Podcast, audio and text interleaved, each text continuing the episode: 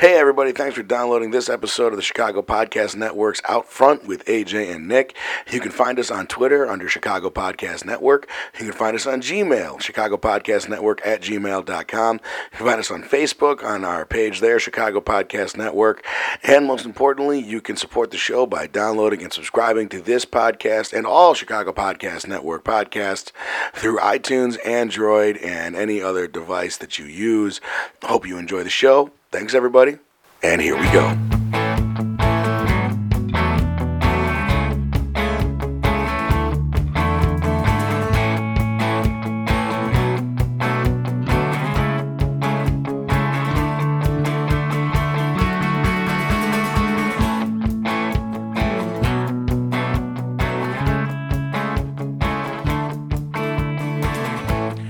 Everybody, thank you for downloading this episode of Out Front with AJ and Nick. I am Nick Sorrentos, joined over the air, uh, over the internet on Skype by my good buddy AJ Signeri. Today's topic, we're going to be talking about museums in Chicago, but more specifically, the plans for the new museum, the new George Lucas Museum of Narrative Art, that is proposed to be opening on the city's lake shore right near Soldier Field.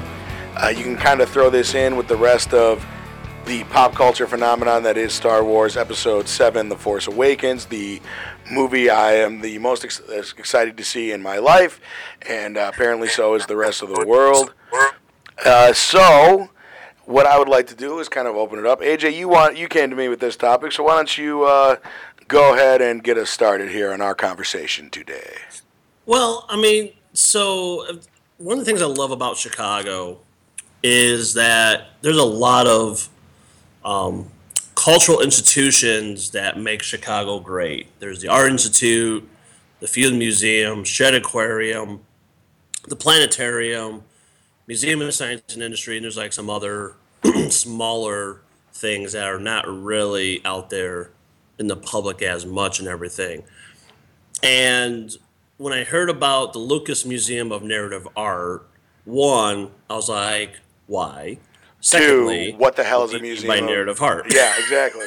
What the hell does that even mean? So I'm always intrigued when people come up with certain names. It's like, why are you naming like that? You know, you just kind of like put some words together and say, voila, let's see if it works, and slap my name behind it, and people will come. And that's what it feels like. What's going on here is that George Lucas, you know, if I remember right, he graduated or his wife graduated from the University of Chicago. No, so that's I, actually not true. Uh, I looked up, I, I, did some research before we started today.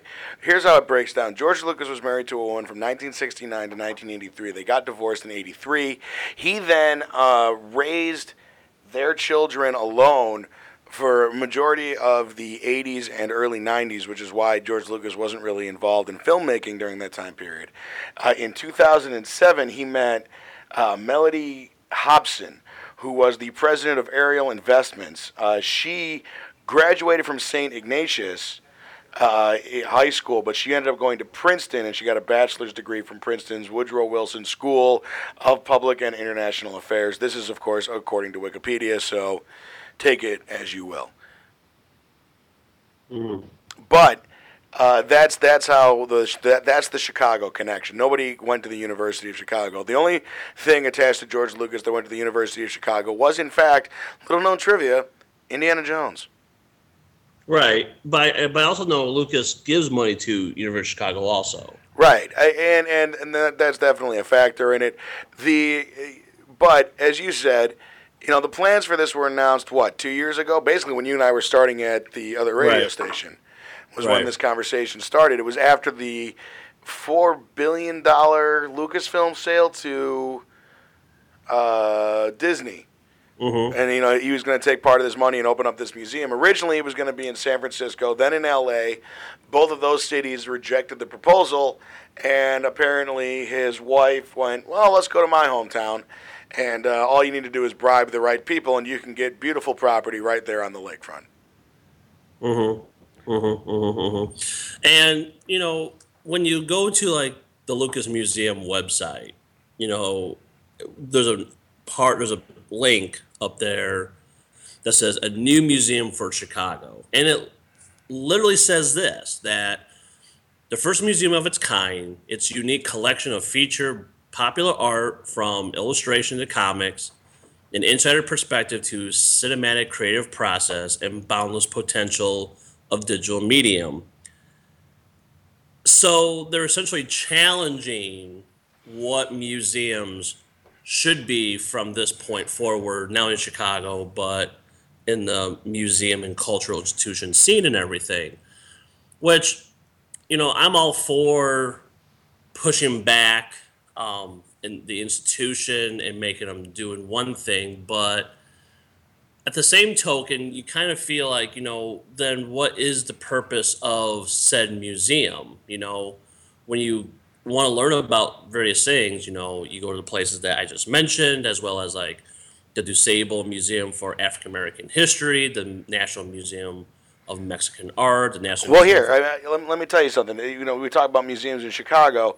If you just do, these are the museums that are listed just in Chicago: Gilmore Right. Carr Museum, Terra Museum, Arts Club of Chicago, Ukrainian National Museum, the Ukrainian Right. Institute of Modern. I'm gonna, I'm gonna do the whole list: Hyde Park Art Chicago, Art Institute of Chicago, Polish Museum of Chicago, German Submarine at the Museum of Science and Industry, Bronzeville uh, Museum, the Museum of uh, Lithuanian Culture, Museum of Broadcast Communications, Veterans Art Museum, Hellenic Museum, the Driehaus Museum, which is the like one of the houses, Museum of Contemporary Photography, Museum of Surgical Science, Museum of uh, Smart Museum of Art, Swedish American Museum, the Loyola Museum of Art, the University of Chicago Oriental Institute, Children's Chicago or Child, Chicago's Children's Museum, DuSable Museum of African of African American Culture. That's the one you were talking about. National Museum of Mexican Art. Peggy Notebaert uh, Nature Museum, the Adler Planetarium, Museum of Contemporary Art Chicago, the Art Institute Chicago, Field Museum of National History, and of course the Museum of Science and Industry. Those are just top of the list. It doesn't even include the most important museum we have in the Chicagoland area, the Volo Auto Museum, where you can see the Batmobile, Right. which is the most important museum we have, AJ. I would appreciate your agreement on that. It's it's okay. If you can't see a Batmobile at a museum, it's not really a museum. okay? That's why Six Flags is the best museum around here. They have the 1989 Anton Furst Batmobile. Right. I know the design, the name of the designer. I need help. But- uh, go, The no, things you just mentioned, you know, a better part of them are either free, um, have low admission, and those who have high admission because of the location that they're at, and they're most of them are readily accessible for people and everything. And you know, the things I've been to in New York, they're great. You know, um, they are, but I always found Chicago as a nice city that has all these great institutions, you know, and they and I feel like even though they're older, they still try to keep things a little bit more fresh and keeping up with certain trends or make certain trends. Like remember when Sue came to the Field Museum, like that was the place you went to to see a whole Tyrannosaurus Rex. You know, I mean, that was something that was really cool. When Pluto was taken off as a planet, people went to the Adler Planetarium and everything. So all these places are like connected to the things that we know and love, and that's why I love Chicago for the cultural institutions that they it has. The interesting thing to me when it comes to the idea of, I, I want to talk about. uh, First of all, you, you had mentioned, and, and this is the right thing to do. Is there a museum in Chicago that you prefer going to more than the others? Ooh, that's a very good question. Um, hands down, Museum of Science and Industry. Really? Because I'm a field museum guy. Field Museum is great. Um, it really is. For me, the muse- um, the Museum of Science and Industry is it has the science, which I like. It's got the U-boat. It has a U boat, but more importantly, the building itself is something I love because it's the last remaining building from the World's Fair of 1893. Okay. I, I, I have uh, just a nostalgic thing in my heart for the Field Museum because when I was a kid, uh, my grandma would take me and my sister. They used to do this thing there called overnights at the Field Museum, and Yes. it was like a lock-in. And so we went three times, Uh, and I have always had like a little bit of insomnia. So after everybody else would go to sleep, I'd wake up at, or I'd get up at like two in the morning and I'd just go wander around the Field Museum by myself at night, which was really cool until at the age of 10. I found myself in the mummy exhibit, the the Cairo exhibit in the in the basement, which during the day when it's lit up is whatever, but at night, you, every scary story you've ever heard is suddenly playing in your brain. So when you saw the Ben Stiller movie Night in the Museum, it kind of brought back some. Honestly, it's why I love those movies. Dan and Robin Williams as Teddy Roosevelt, but but I love that movie because it just reminds me of those nights with as a kid with my sister and my grandma. I had so much fun doing that. But that's so I'm always a field museum guy. I love the gemstones. I love the history and stuff that they do. But don't get me wrong, Science and Industry Museum, great. I love the planetarium, or as they say on South Park, the planetarium. And uh, I'm not as big a fan of the Shedd because I don't really. I'm not a zoo person or an animal person, so I don't really care about the fish. But I, I, I think it's very, very beautiful when you're inside uh, the Shedd. But all those museums you know, you go to science and industry. You know, you've got you know, it's what it says. It's about science and industry. It's got that cool exhibit about the history of I don't want to say capitalism, but like American brands, mm-hmm. where you kind of go through and it shows you like a 1950s house when it's being branded. The Field Museum's got all the great dinosaur stuff. Like I said, the gemstones, uh, ancient culture, the anthropology stuff at the Field Museum is fantastic.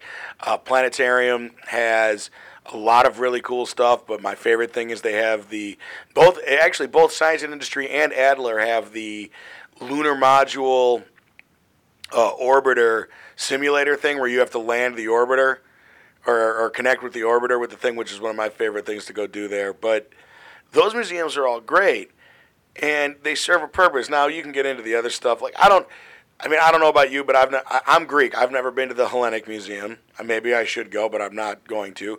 We worked across the street at the other radio station from the Ukrainian Museum, or mm-hmm. the Polish. I'm sorry, the Polish Museum. Right. Don't, don't want to get those mixed up. And, and and you know I've been to the broadcast museum. You know when I my, one of my first things I ever did in radio was I went and uh, was on Chuck Schaden's uh, old time radio show that used to be on NPR, and it, it's it's a cool place, but all of them seem to serve some sort of purpose. Now, I just don't know if a narrative art museum is something we really need. One of, are you in the same boat as me? Do you feel like it's one of those things where you're like, I don't know if this is a museum that's necessary? But that's that's the thing, and I guess part of me wants to talk about this is that there's going to be a brand new American Writer Museum in Chicago that just features writers in the United States. And something like that. So it's I, what? Steinbeck and Stephen King and Maya yeah. Angelou? I mean, that's yeah. big, you know, important writers. I guess you could throw in who am I who else am I missing in there? Mark Twain. You know, the big the big ones. Carl Sandburg. Okay. I mean, I we could name many other ones. You know, we could get into it, but I just Brooks. Okay, don't just start naming American writers because it all begins and ends with Stephen King. Okay, he's the only American writer that matters. That's here nor there. okay. um, but so like that museum I just mentioned, you know, uh, that's really great. And when I hear the Lucas Museum of Narrative Art, one. a part of me feels okay. There's there's has to be a little bit of ego into doing this, you know. And then secondly, I guess what makes me more irked about it is that it's going to be like you said, right by Soldier Field, right on the lakefront, you know. And Rahm Emanuel and Danny Solis, who's an alderman in the Pilsen neighborhood, is trying to get funding for this by making that area a TIF district. So there is a $7.8 billion spending plan for this, you know? And you have someone like George Lucas, he's he's worth what? 4.8 million, if not billion. Well, we know for no, we know for sure that he's worth at least for as of 2012 he's worth at least four point eight billion dollars because that money right. went right to him. Now he gave I think half of it away already, so it's two billion. And to me, though, it's the kind of museum like you're talking about, Ego Project. It doesn't. Re- this the Field Museum to me serves a purpose. It, it, it's it's a place that schools can take kids. You know, at the at the wor- at the very least, you know, the place that schools can take kids to, to get hands-on experience with history. Science and Industry Museum, same thing. Shedd, planetarium. You know, the big four in the city. I'll even give you the Art Institute, which I hate, but I understand why other people like it. I just I'm not a painting person. Uh, I'm not animals, and I'm not painting. I'm not very cultured, but I do have culture coming out my ass. Uh, it's a line from Seven. The but you're talking about you know the tax incremental funding. You're talking about putting you know tax dollars down on this museum that, for all intents and purposes, is a private museum. It doesn't serve a public interest, which to me, if you're not serving the public interest of the city, you shouldn't be getting tax incentives. Now, I'm not saying that George Lucas is doing this to make a profit, but at the same time, like you're saying, it seems like an ego project. Mm-hmm. Not to mention, this is coming from, and, and, and I'm going to get a little hyperbolic here, but this is coming from the creator, right? Like, if you, he is that. He is the creator of arguably the most important pop culture phenomenon of the last hundred years. You can make that argument for Star Wars. Uh, it, it's just a cultural touchstone for everybody. And he came up with the idea. But if you go back, uh, allow me a little sidetrack here. Do you, if I say the name Bill Finger, do you know who Bill Finger is? The name Bill Finger. rings a bell, but I can't. Okay, but if I say the name Bob. Kane, do you know who Bob Kane is? Not Bob Kane. No. Bob Kane created Batman, right? If you watch a Batman movie, if you read a Batman comic, it always says Batman created by Bob Kane. Now, the Batman that Bob Kane created was called Owlman. He wore red, he carried guns, and he had no tragic backstory. He turned it over to a staff writer of his named Bill Finger, who changed him to Batman, dressed him in black and purple, and said that his parents had been murdered when he was a kid. The, the, the basic tropes, the, the important parts of Batman. So, in that argument, who really created Batman? Bill Finger did. With Star Wars, there's a writer. His name is Lawrence Kasdan. Lawrence Kasdan wrote Empire Strikes Back and Return of the Jedi, except for the parts of Jedi that are very much a George Lucas piece. The reason that I'm mentioning this is George Lucas, for the most part, he has gotten credit for a lot of other people's work. And he, um, to his credit, he's not the kind of guy who sits there and says it was all me. He's never done that. But he's given the the credit for it when realistically all the stuff that we love about Star Wars mainly comes from Empire Strikes Back. Like Jedi, Sith, all that's from the first one, but for the most part, the really good narrative story structure, the part that hooks you into those stories as all-time classics is Empire, which is Lawrence Kasdan's movie. And the only reason I'm bringing this up is to say that George Lucas now is going to open a museum for narrative art when realistically his contribution to the field is is is not the same as it, it's not as grandiose as people would put it out to be, but also it's Star Wars. George Lucas is Star Wars. I don't think George Lucas can go, oh, all time great. You know what I mean? Like if you were to say we're going to get the Francis Ford Coppola S- S- Museum of uh, Narrative Arts, I feel like that's a different thing. Do you understand what I'm saying? Like he's a he's an auteur director. He's a master filmmaker. give you another example: the Steven Spielberg Museum of Narrative Arts. Right. This is a master storyteller. He's done it in all different genres. George Lucas has one film credit to his name that's really his, and that's the first Star Wars Episode 4 New Hope. Indiana Jones is mainly Spielberg. You know, Empire and Return of the Jedi, Lawrence Kasdan. The three prequels are George Lucas. That there you go.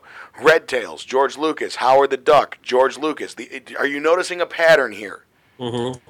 So I, just don't know what George Lucas really has to say on the thing of narrative arts. Not to mention we're we're dancing around the most important thing about this museum, AJ.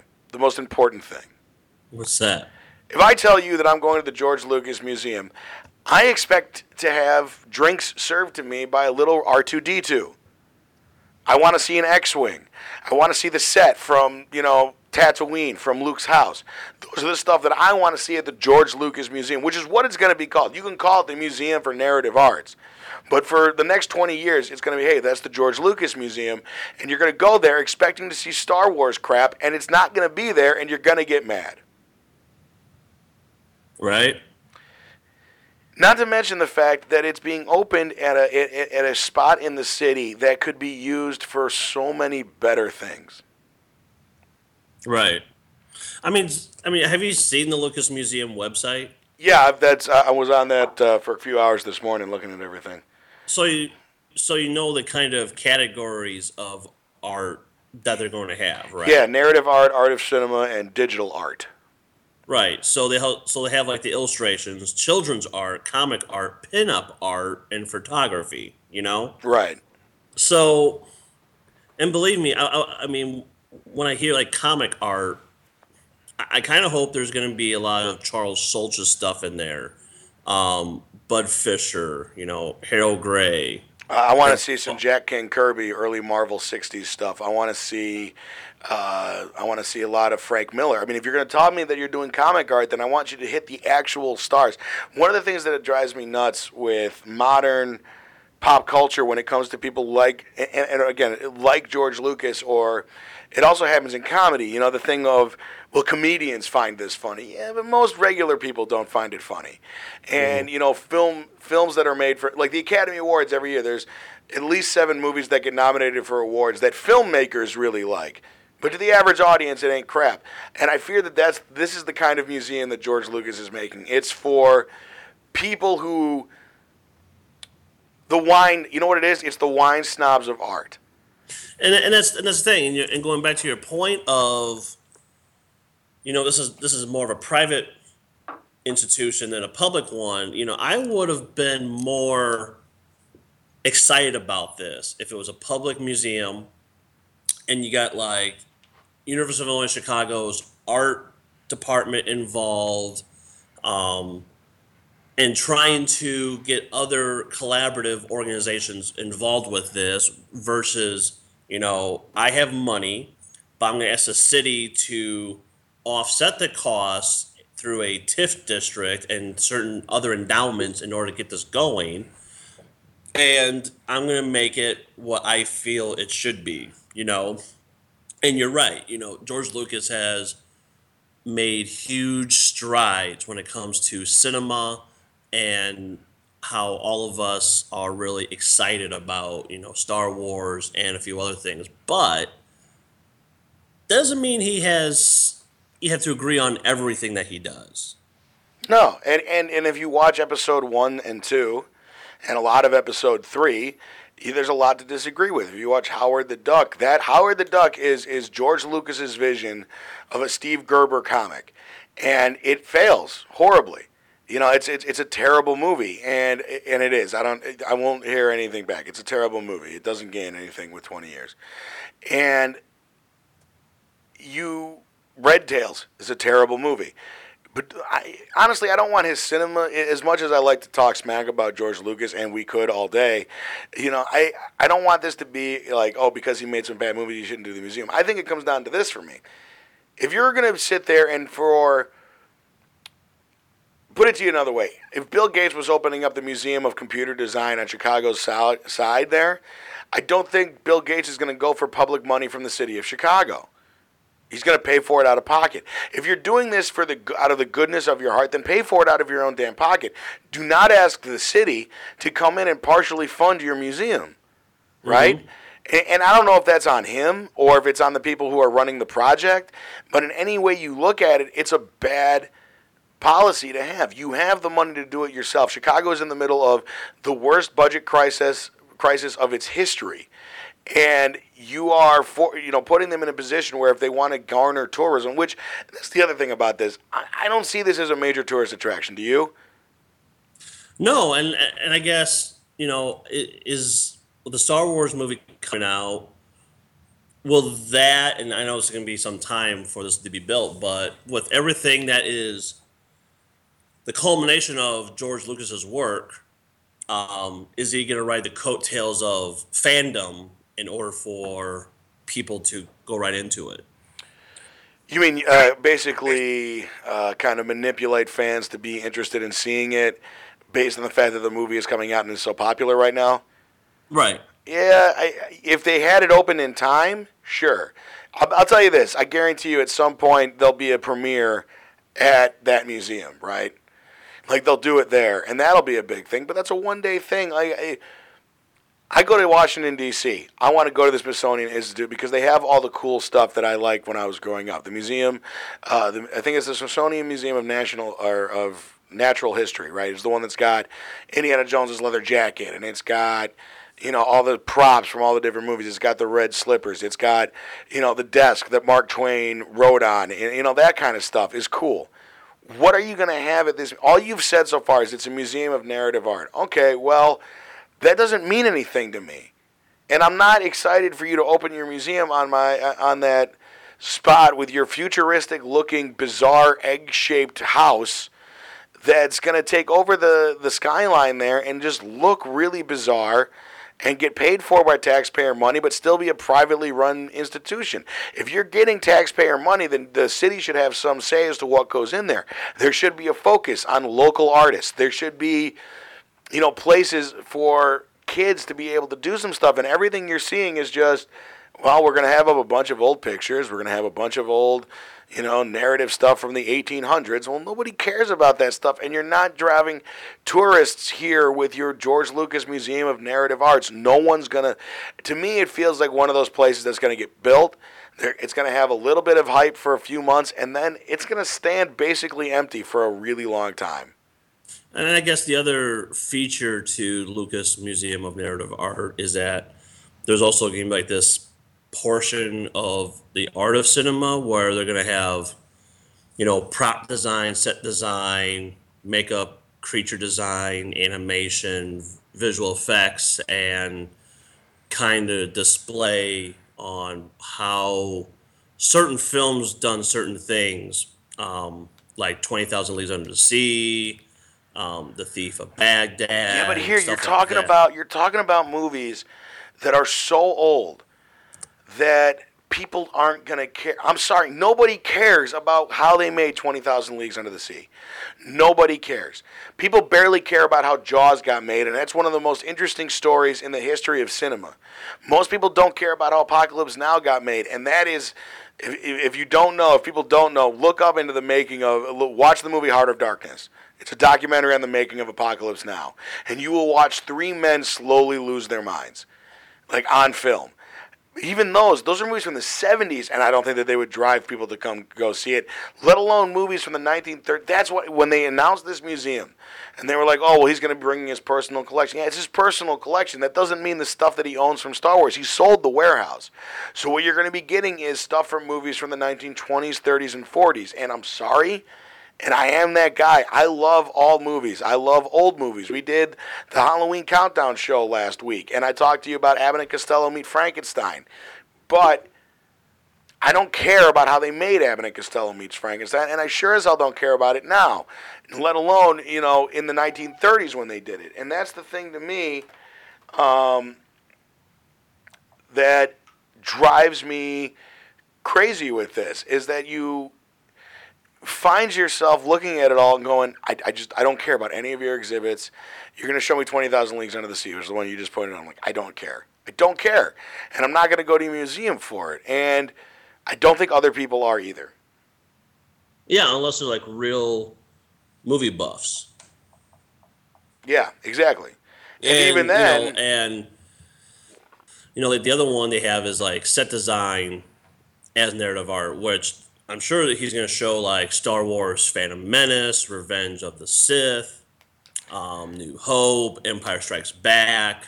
So I'm sure he's going to have stuff in there that features all of that stuff as well, as, as well as Lord of the Rings, maybe um, Metropolis and Citizens Kane. But you're talking set design. Do you care about set design? I mean, realistically, I, I, mean, I know in passing to talk about it, it can make a movie very good. But honestly, AJ, do you want to go to a museum to learn about how somebody painted up a set, or would you rather go to a museum and and even even the visual effects stuff that they're talking about doing? Like I've I've always loved special effects in movies, but I have very little interest in how it's done. Most people don't want to know how the sausage is made, and they don't care.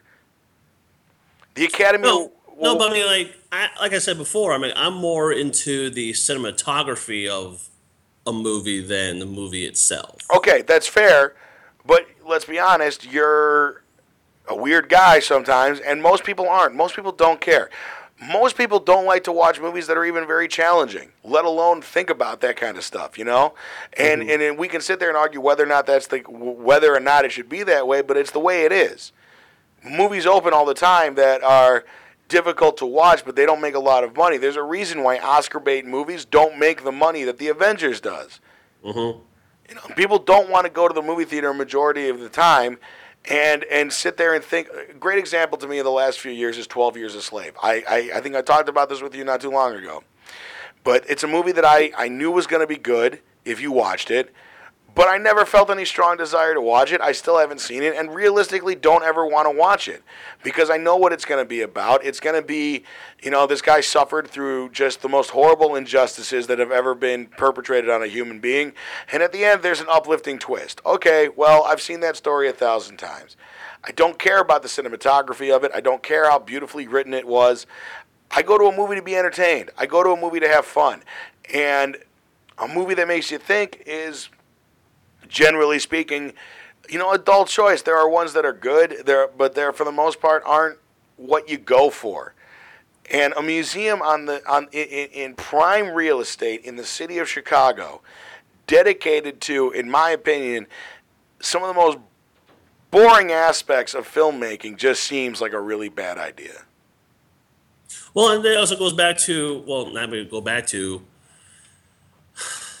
as we were saying before, is that you know what is the real drive for Lucas for doing this? It's almost in line of like the Obama library, also in that. At one point in time, I thought going to a presidential library was really cool. As I have seen other presidential museums and, and trying to learn more about what their purpose is, it's nothing more than a storage facility for them, Yeah, you know? And that's how I kind of view the Lucas Museum is that this is just his storage unit, if it were, that he's building and saying, yeah, I've done this, but I'm going to have like an educational component to it, Well, you we- know? And why take up space right there on Lakeshore Drive, right by the lake, because you just want to show things off. You know, you can open your house and do that. Well, and to me, there's also the aspect, you know, what you were saying there about, um, oh, my brain just completely froze. No, the presidential libraries, if you think about it, there's at least a historical precedent for presidential libraries. Mm-hmm. You know, it's, it's, it's a thing. You don't usually have filmmakers making these kinds of elaborate museums all over, you know, the country. Granted, most people don't have George Lucas's money to be able to do this, but even more so than a presidential library, which again, it's expected. You go to the president, you're going to be, uh, you're going to have a presidential library. You get to be George Lucas, and it's like, okay, well, I'm going to open up this giant monstrosity here right next to Soldier Field, which has its own, you know, skyline issues. And it just looks like, honestly, if you look at that museum next to Soldier Field, it looks like like an like a pot, like a cooking pot, and someone took the lid off of Soldier Field and then put the lid down next to Soldier Field. Is that you know understand what I'm saying? Or it's another alien pod like what Soldier Field looks like. Yeah, Independence Day that really happened. Um, the thing to me though that, that I'm really interested in when it comes to this George Lucas Museum is again you're you're gonna use taxpayer money to be able to do this. What purpose do you really again I think you're right. It feels like an ego project. It feels like you're doing this just to do it. And if you're gonna do that, that's fine, but then pay for it out of your own damn pocket. Right. You know, I'd much rather go to the Gene Siskel Film Center in Chicago than Yeah, why not to just give them a bunch of money and your collection? Because it doesn't have his name on it. That's why. You know? I guess. I mean, do you disagree with me on that? I mean, why not just, if you're going to be George Lucas, you're going to give this money, why not give that money to the Siskel Film Center here in Chicago? Well, yeah. I mean, yeah. I mean, you can do that, or uh, University of Southern California Film School or any other film school. And yeah, I mean, I, I'd much rather have him do that kind of things than, you know, open his own museum. And, and again, why Chicago? And why not in California or somewhere else? Or know, in why does it have to be Orlando. In Chicago, other than it's the middle and he has connections in Chicago. I honestly think that no, I don't think any cities wanted it. I really don't. I don't think San Francisco wanted it because their property values are skyrocketing right now as a result of the new tech boom and Google being out there. So they don't want to waste the money on a publicly funded, you know, tax hole that's not going to generate revenue. LA didn't want it because they're just chock full of that crap anyway, and their cityscape is constantly changing. I'm imagining there's nowhere to put it in New York, realistically, with that kind of you know sight line. And Chicago has constantly become this city where, well, if the other towns don't want you, we'll take you, and we'll give you all these benefits to come in and do this stuff. And it, in the long run, hurts us because you could theoretically, with that spot in the city, build basically anything with that location and have it be a pretty cool thing. And instead, you know, I'm looking at the overhead view now. If you if you look at it, it's you know, they're, it's right across from Northerly Island. It's right near. It, it's on the museum campus, right? Mm-hmm. The Museum of Narrative Art. We already have the Art Institute here. We have the Contemporary Art Institute. We have the Museum of Broadcasting. If you wanted to do this, with like the Museum of of. I don't know. I honestly don't even know what else you would do. I don't. I honestly feel like Chicago doesn't need a museum right now. It needs, it needs stuff that generates money, and I don't feel the George Lucas Museum, a privately funded, yet st- a privately owned, taxpayer-funded museum, is the answer to getting tourists to come here. Do you? No, and you know, back to your point about you know San Francisco may not may not want it because of the value of property and everything. As of the twenty eighth of October, you know the city city of Chicago voted thirty six to fourteen of passing um, tax hikes, property tax hikes. You know of five hundred eighty eight million over four years. Right. So having that and the Lucas Museum going in, which will be in a TIF district, which means the state of Chicago will be getting a revenue, while everything else will be getting a a hike. You know, then that makes the state of Chicago more wealthy and not even getting the nice things that we need that Chicago should have and everything. You know, so I, I mean, this is more of a burden for the city of Chicago than actually an improvement. And, and, and, and again, if you're gonna do that, then make sure that you're serving some sort of public interest, and and, and not just opening up this weird collect like you're saying, like a storage facility for all your weird crap that nobody cares about. Because it's going to be this shiny new looking building on the museum, but on the south side. Eh, but once you go there, it strikes me as being the kind of museum you maybe go to once, which is a horrible thing. Like you said, the Field Museum, the Shedd, Science and Industry, they all do all of this stuff to constantly be changing to give you a reason to go back. There are people who go, you know, once a month to those things because they change so many different things. And and th- this Lucas Museum everything about it just feels like a bad idea. It feels like a waste of taxpayer money. It feels like a waste of prime real estate. It feels like it's putting allegiance next to a guy who clearly doesn't know how to make film anymore. And the more I, the more you think about it, the more like it just seems like such. Honestly, man, it's just it, it- it's the wastefulness of it. It feels like such a waste and such a waste of of city government's time dealing with this crap for a place that no one is going to want to go to. Right. So let's just say that they came to you and said, Nick, we want you to be one of the directors of this museum because you're such a movie person and we like your vision. What would be the top three things that you would do program wise in that kind of museum? uh, rotating. I would do rotating exhibits on certain things. Uh, I mentioned the comic book stuff. If you want to do that, there is a there is a market for you know highlighting certain comic book artists. But what I wouldn't do here's I can tell you what I wouldn't do. I would focus on the stuff that people care about. I wouldn't have a focus on obscure films or movies that are so old that nobody gives a, gives a damn about them anymore.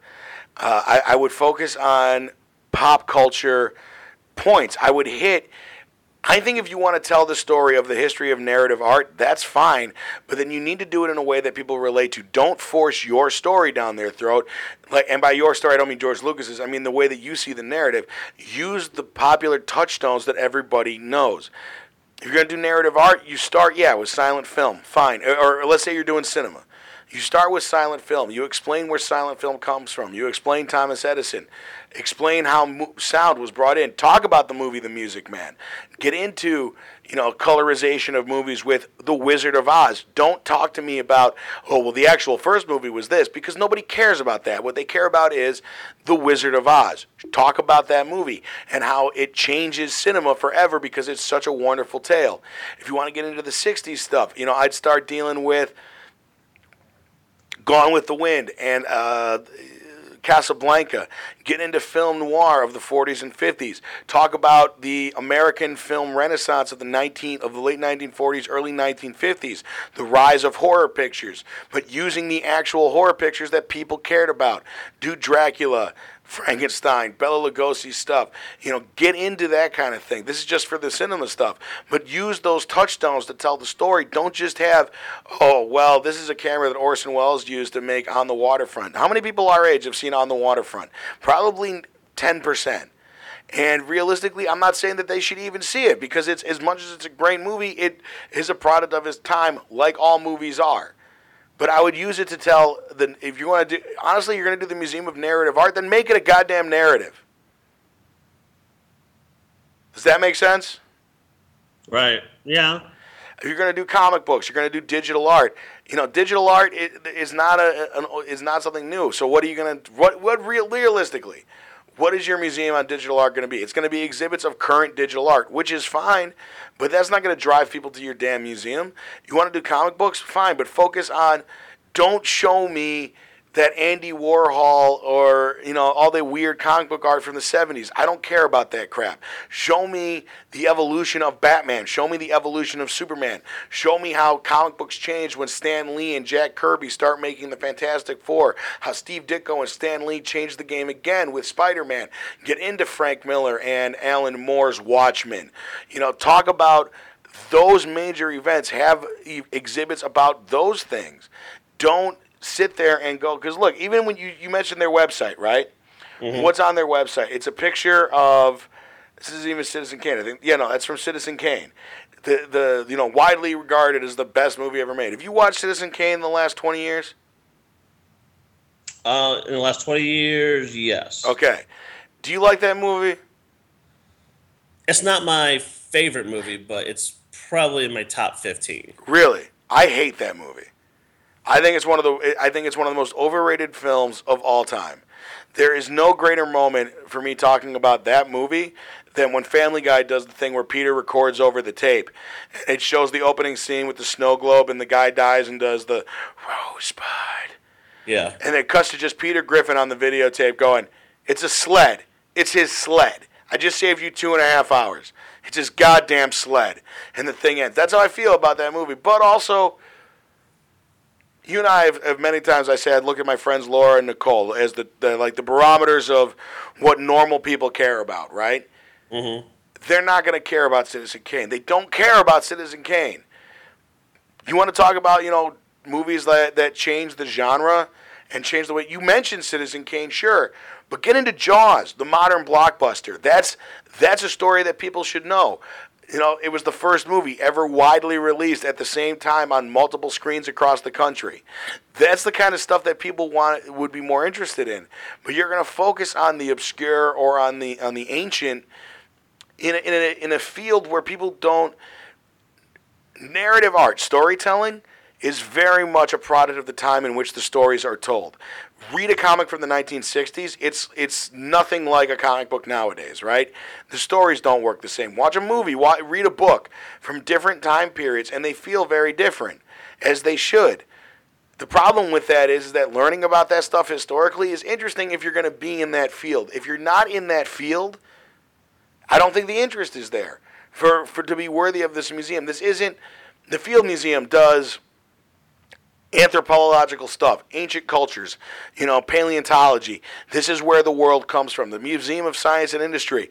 This is what humankind has accomplished on its own. This is what you are capable of as a species, right? The Adler Planetarium. Look up into the stars and wonder, are we but alone in this universe? Look at the vast number of astrological uh, or, or astronomical you know phenomenon that occur just within our visual realm. The Shedd planetarium. Look at how little you know about your own planet. Look at the kind of creatures that exist just in the surface water. This doesn't even get into the stuff that exists at the bottom of the ocean where terrors are born. Those have you know things that grab you, things that make you interested in them. You go to the auto show in Chicago, is a great example of this. They have classic cars. They have classic cars for movies, and those are amazing things, man. But what is the car show mainly? It's the new stuff. It's the stuff coming out that's shiny and brand new, and that's what people like with movies and and and storytelling. They like the new stuff. People, most people don't rewatch movies a hundred times. You know, people like me who do that are rare. Most people watch a movie once, maybe twice, store it away, and never watch it again. You right. can't, you you can't focus on the the history of cinema is interesting and in a way, but it's not that it, it's really not that interesting. It really isn't. It's just logical progressive steps in storytelling structure you know, honestly, if you wanted to do a museum about the narrative art, the history of cinema, there's an entire museum to be built just along, based on what he's talking about, the making of the visual effects for Star Wars. I've watched all those documentaries. I've read all of those books. It's a fascinating story how somebody comes in and basically has to hand create special effects. Mm-hmm. Mm-hmm. You know, that's a story to be told, but to sit there and you go on this and again we can only go off of what's available on this website narrative art it's a picture from like the 1800s have a picture of spider-man there that's a that's a visual medium telling a narrative art story narrative art because you're a museum you're trying to my opinion from what i see of this it's going to be a pretentious place i am not a man who appreciates people who are pretentious or arrogant about their stuff and go, well, this is important because I say it's important, which is what this museum feels like to me. No, I, think it's going to have um, a pretentious tinge to it. Um, and again, it goes right back to the name of the museum, the Lucas Museum, right? Um, because I think, like I said, it's I think it's very much ego driven than anything else.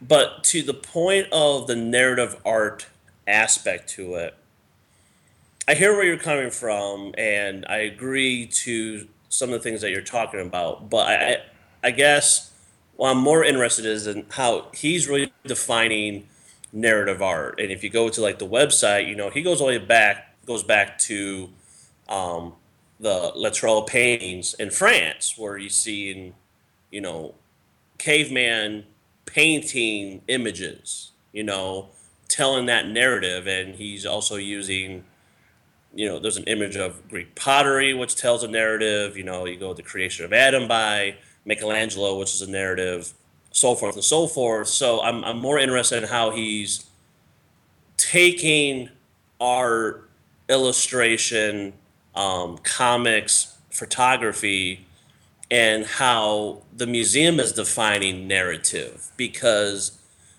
there's a lot of things in art that is narrative and there's a lot of there's some art that's really not narrative you know? Yeah.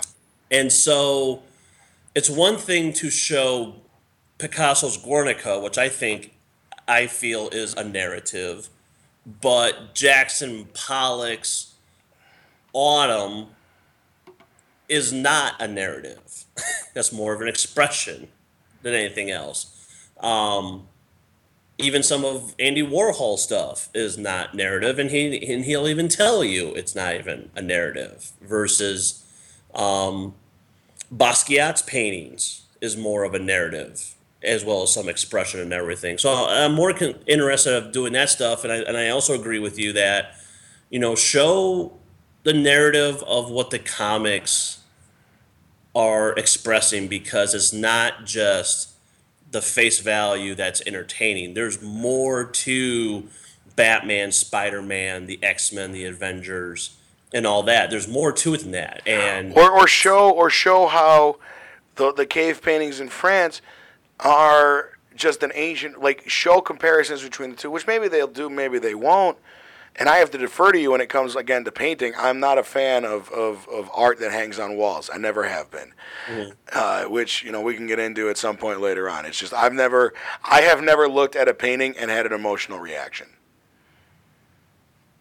So no, and, no, and, and and that and that's fine. I mean, I still remember my modern art class to this day and the room divided when they put up Duchamp's urinal, and the professor says, "This is art," and there was a distinct camps that no, it's not, and I was in the camp of yes, it is, you know, and to this day, you know, have these conversations about it. Because I mean, you, you you know, you and I can go out, you know, and we'll talk about the Watchmen and how it's art and why the narrative of the Watchmen is great, and someone will look at it and be like, "That's not art." Well, you know, is it, what we're doing right now, whether people want to think about it or not. Yeah, we're two dudes talking into microphones, but to me, art is the act of creating something from mm-hmm. nothing, which means the the interpretation of that is pretty wide open. You know, right now we're doing a show. There was no show. Now there is a show. Right. You know, that's art. I'm, I'm never going to be, to me, it's the same thing as the people who argue what is a sport and what isn't a sport. You know, to each person it's different. It's all relative, and I don't have a problem with people. When I uh, when it comes to this museum, I don't even care really about the exhibits. I care about the fact. Look, we're coming up on the end of this. We got about another 10, 15 minutes left to go. So let me just get this out on the thing. I am not the biggest fan of George Lucas as a human being or as an artist. And there's nothing he's done as a human being that's necessarily bad. I just think he's an arrogant prick who got very lucky and ripped off a lot of great ideas from the 1940s and 50s, repackaged them in the 70s, re released it, and then got credit for creating arguably the most important pop culture touchstone of the 20th century. I said that before. But you have to give him credit for doing that, absolutely. But the way he talks about it is what, you know, oh, I had to do all this and it was all on my own and all this. And it's like, you son of a bitch, you, you don't mention Bren, uh, Ben Burtt, who is one of the great sound effects generators of all time. You don't mention the fact in all of your stories that the thing that makes Star Wars work more than anything else, more than your bullshit cinematography, which isn't great, or your horrible fades from scene to scene, which are cheesy and out of the 1940s and have no place in modern cinema, even in the 70s what makes your movies work is John Williams' score. Without John Williams' score, you're nothing, George Lucas. He originally wanted to do it with a disco soundtrack. Do you know that? No. Yeah, the original plan for the Star Wars movie was a disco soundtrack. Wow. Which would have killed that thing before it ever got off the ground. And it's the stuff like that where all of his original ideas are generally speaking bad. They are. They're, they're bad ideas. Look at the original artist conception that he came up with for Chewbacca. Originally, you know, Jabba the Hutt was just a fat gangster played by some British dude who wasn't very convincing. You go back and look at all of his original ideas, they're terrible. Even the Ewoks, which some people love, is a is a horror narratively. You want to talk about narrative art? He's the one who decided to include Ewoks. Lawrence Kasdan wrote Wookiees. They decided to save money on the budget by doing Ewoks. Here's the problem with Ewoks. They were put in there for his kids which I have no problem with, except that it completely destroys the third act of the third act of that trilogy. Because at the end of the day, your villain is not defeated by your heroes. Your villain is defeated by a bunch of teddy bears. you laugh, but really think about it. That's what makes Return of the Jedi the weak, weak in, in comparison to Empire Strikes Back. If there are no Ewoks, if that story is exactly the same, but you know, just through luck of Han Solo, Han Solo doesn't do anything heroic to get out of that problem. He stands there and waits for a bunch of teddy bears to save him. That that's not heroic. It's you need your protagonist to do stuff. And at the end of the day, who are the heroes of the entire Star Wars trilogy? It's Luke Skywalker and the Ewoks. That's it. Without the Ewoks, the Empire wins that last battle. Right. No, I agree with you. I think, you know, I love Star Wars. To this day, I, I mean, obviously, I'm going to go watch the new Star Wars movie that's coming out, right? Um, I'm going to move So into I- the theater. what? I'm just going to live in the theater. Right. Um, I like Indiana Jones to a point. Um, not a huge fan of the film, but I I also like American Graffiti. There's something to that narrative of what American Graffiti is about. And but again, a pro, very much a product of its time. Exactly, but I, I also feel that George Lucas didn't make Lucas films. In other words, there was other people involved, and Lucas also knew how to attach himself to certain people to make Right. the project go. Right, like the, the the Bob Kane Bill Finger thing from the beginning of the show. Right, you know, and I mean, I also liked when he did Willow. You know, it was a flop, but I thought it was a great movie because I thought it was good. Um, Howard the Duck was okay. Was it great? No, No, It's not okay. Have you watched it since you were a kid? I have. It's I not still- good. I still laugh about it. Play duck. But it's Howard the Duck. I mean, it's. I mean, that's you gotta give it at that face value. It's it's just Howard the Duck. You know, it's like if I was a su- if if, if superheroes were real, it'd be like, hey, they'll have a drink with Howard the Duck with a beer. You know, and that's it. That's the extent of the relationship with any superhero with Howard the Duck. Next time You know? you're in town, let me give you the Deadpool Howard the Duck comic that I was reading. Deadpool and Howard the Duck, Yeah, Howard the Duck is a Marvel character, so right? so there there's a lot of issues where he crosses over with other Marvel heroes, and one of them is Howard the Duck, and he's and Howard the Duck's at the end of Guardians of the Galaxy. Well, in the movie, Yeah, Yeah, I knew that. Um, and I know he he's fought with the Guardians of the Galaxy before. But more to my point is this: Lucas also did the Labyrinth, that which is a Jim Henson film. yeah, You don't hear George Lucas, you hear Jim Henson, but you'll hear George Lucas taking credit for doing the Labyrinth. which is such a Jim Henson. Like it, that is Jim Henson's fingerprints from the beginning to the end. Oh, absolutely. You know, that's his story. That's his creatures. Those are his voices.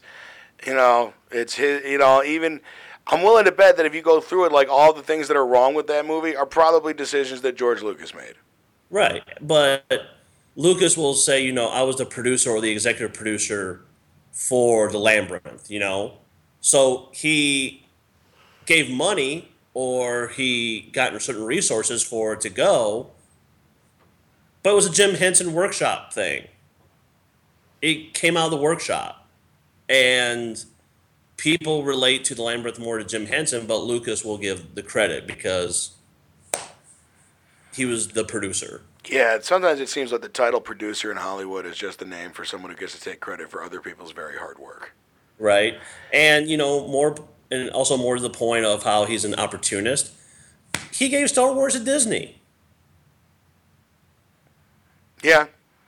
Though, as much as I hate that rat, you know, look, as much complaining as we can do about George Lucas as a person and uh, the way he basically did not.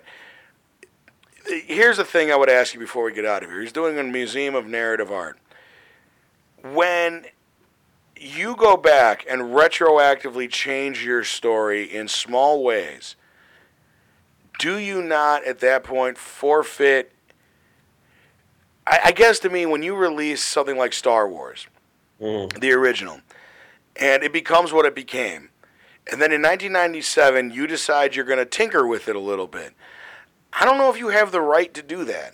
And, and I know that legally that you do, But do you feel like, personally, to you, do you feel like when you watch those special edition movies and he makes all of these sweeping changes to the, the narrative art that is Star Wars, most notably, and I will mention it, even though it does not exist in my head, and I now turn my head away when I watch the Blu ray copies. When Han does not shoot first, you have drastically changed one of the most important characters in cinematic history and almost deliberately deleted his character arc from that trilogy by making that one change. And I don't know if a guy has the right to do that, but in his arrogance, he goes, Well, it's my movie. I can do whatever the hell I want to it. If I want to add in dewbacks in, into the background scenes that look so terrible in comparison to the rest of the scene, yeah, I'll just do that. You know, it, it, it bothers me. No, you can't do that. Once you it's yours and you can do what the hell you want. No, you can't do that. Once you release it, it becomes everyone's. Like it really does. That's how I've always felt. I mean, it's almost like going back to a Rocky Horror Picture Show and Dr. Frank-N-Furter not killing Eddie. Or removing all, all, all, all semblance of homosexuality so you can show it at Walmart. You know, you, you just change the whole storyline. right. Know, even that's a that's an aspect of the movie. That's still the butterfly effect to it. Like it's one thing when you're watching it on TV and it's it's edited down for time. Okay, I would argue that you shouldn't be able to do that either, but fine, you can do that. But to just make drastic wholesale changes to stuff and then call yourself an artist and not a money grubber and to act like you've made all these decisions with all this artistic integrity at heart when let's face it anyone can look at your three prequels and know that you were attempting to make a merchandising machine. There are uh, what the hell is it? Uh, before we get out of here do you know the story of it's it's the other the other star franchise Star Trek. Do you know the story of the live long and prosper hand signal Oh, I, someone told me that once before. Remind me. Okay, so in and I might to any Jewish friends who are listening, I apologize if I mispronounce your your Hebrew, but it is the first. it, it is a representative, as I understand it, of the letter Shin, which that the hand signal, the live long and prosper hand signal, which is the mm-hmm. first word in the Hebrew for Shaddad, the first letter in the word Shaddad, which means God. And when they do the invic- Sadat or Sabat? Shadat, like okay. sh.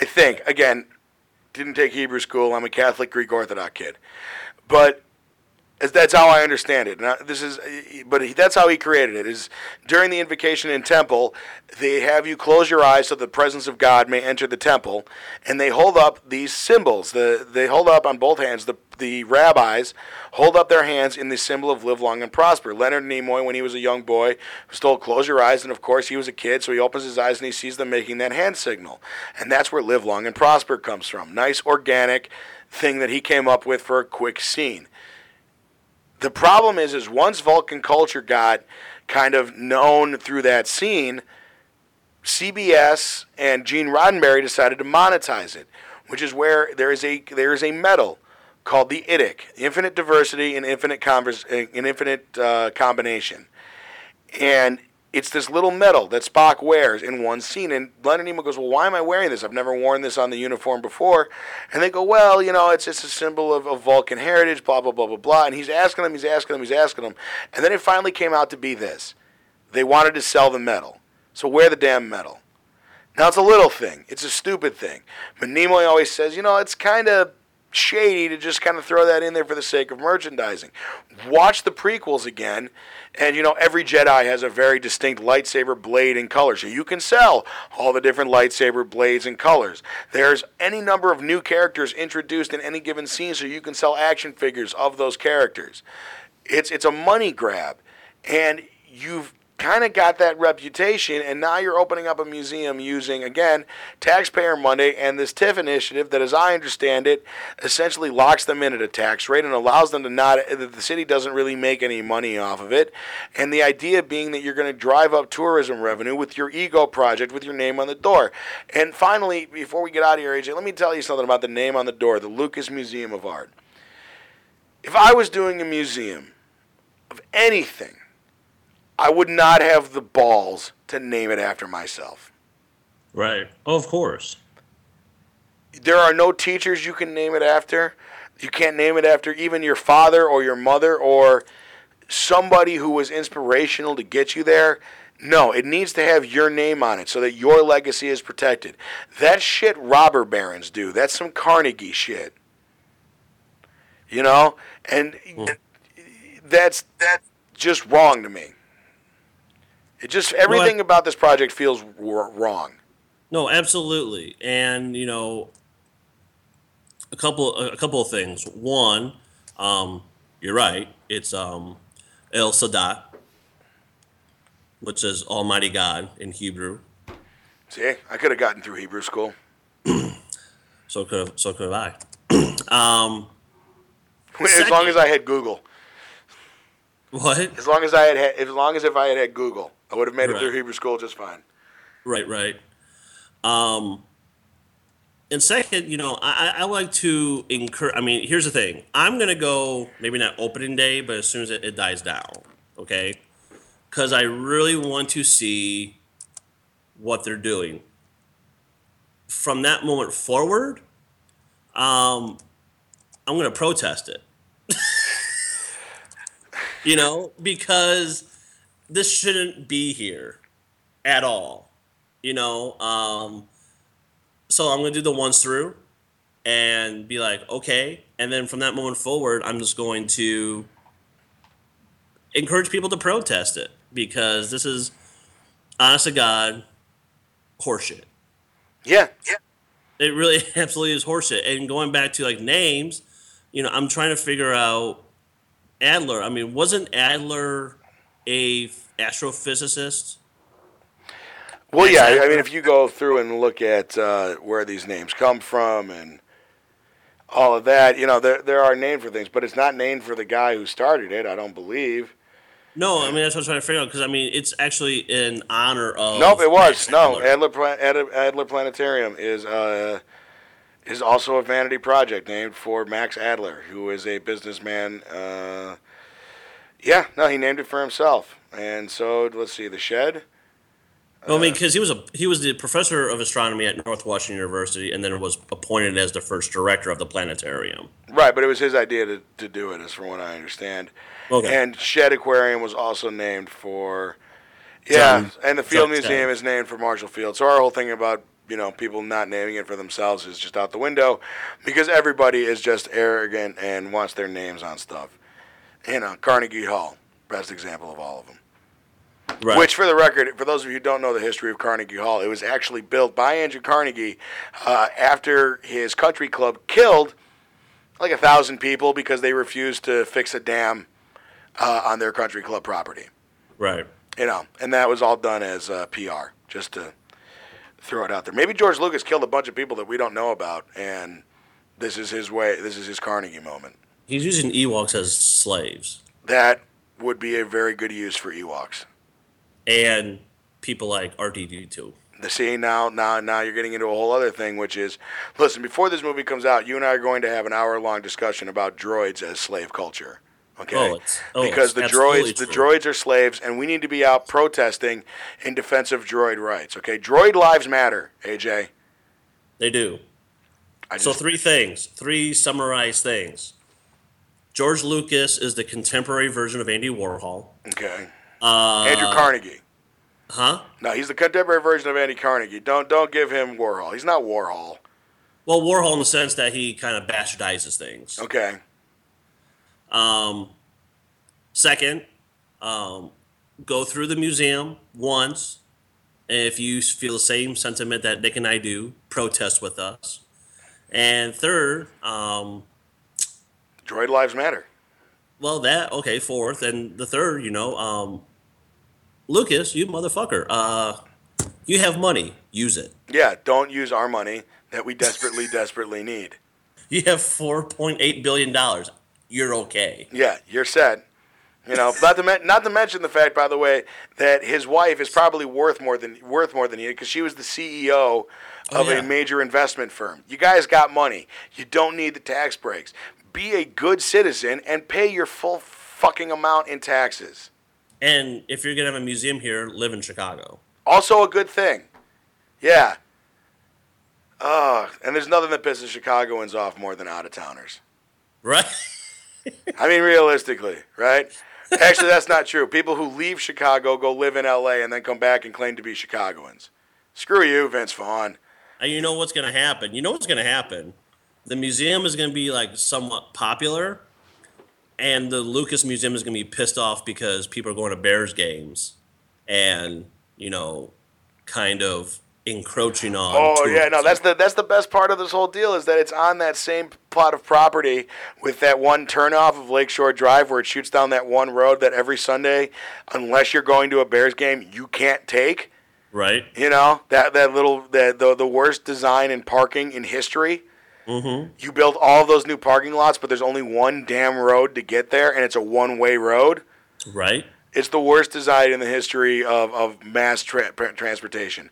What they should have done is just built an L track that takes you right to the freaking stadium and built the parking lot somewhere over on the on the east side of the river. If you can do it for Comiskey Park and Wrigley, you can do it for and United United Arena. Well, not to mention, isn't that isn't that train yard right there? Isn't the CTA's main Mm-hmm. like repair hub right there with all those tracks running right to it? Oh yeah, and you're not far from the Roosevelt station. Take that George Lucas right money there. and build a goddamn L spur or subway spur that lets you off right near the stadium. or Metra, because the Yeah. Metra electrical line goes right there too. Or take George Lucas's four billion dollars and build a highway extension that allows you to go east to west, north of Willow Road. For Right. God's sakes. Everywhere else in the city, you can go east west pretty easy on a highway. The only place that you can is up north. Then you got to drive down Palatine Road, which is always under construction anyway. But that's a different podcast for a different day. You and I should be running the Lucas Museum. Uh, you don't. I mean, I should be running the Lucas Museum and then just look at him and go, "Get all your Star Wars shit back." and you'd be like, "Why?" I said, "Because then people will come here."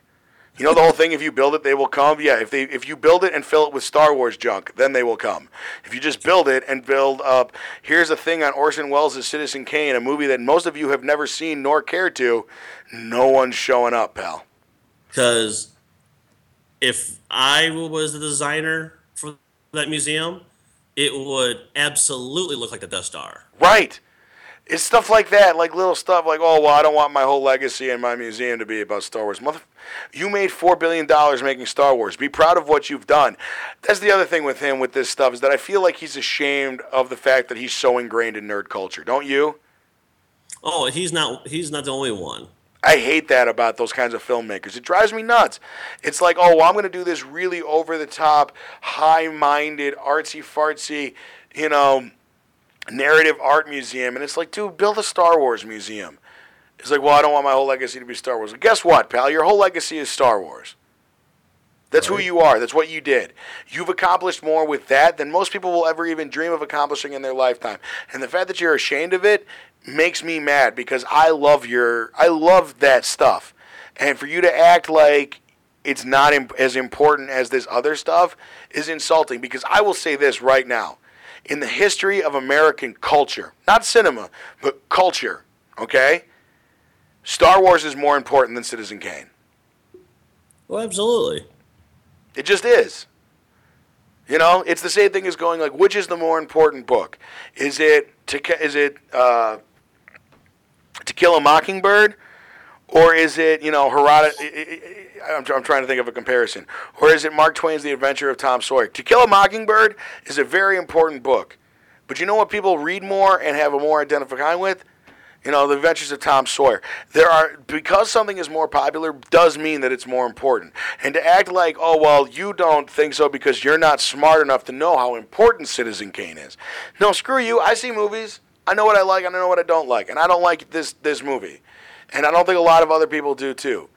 And I don't think anybody really likes the story. They like the cinematography, what was accomplished with the camera. That doesn't make your movie good. There are beautifully shot movies and beautifully shot television shows that are pieces of shit. Absolutely. So, you know, and the other thing we got to do one time is then we could spend we could spend another entire podcast talking about F. Scott Fitzgerald and what a waste of space that book, The Great Gatsby, is. Right. All right, uh, AJ, anything else? George Lucas is a fraud. George Lucas is a fraud. And uh, not nearly as nice as his interviews would imply. Other than that, ladies and gentlemen, thank you so much for listening to this edition of Out Front, episode 8. Coming up later in the week, we will have episode 9. We don't know what we're doing yet, but we'll let you know when we do. Other than that, uh, find us on Facebook, find us on Twitter, Chicago Podcast 1 on Twitter, Chicago Podcast Network on Facebook. We are on Instagram, though we don't really use it very much. Uh, and we are on Google Plus if you are one of the ancient civilizations that still attempts to try to use that. Other than that, thank you so much for listening, ladies and gentlemen. We out!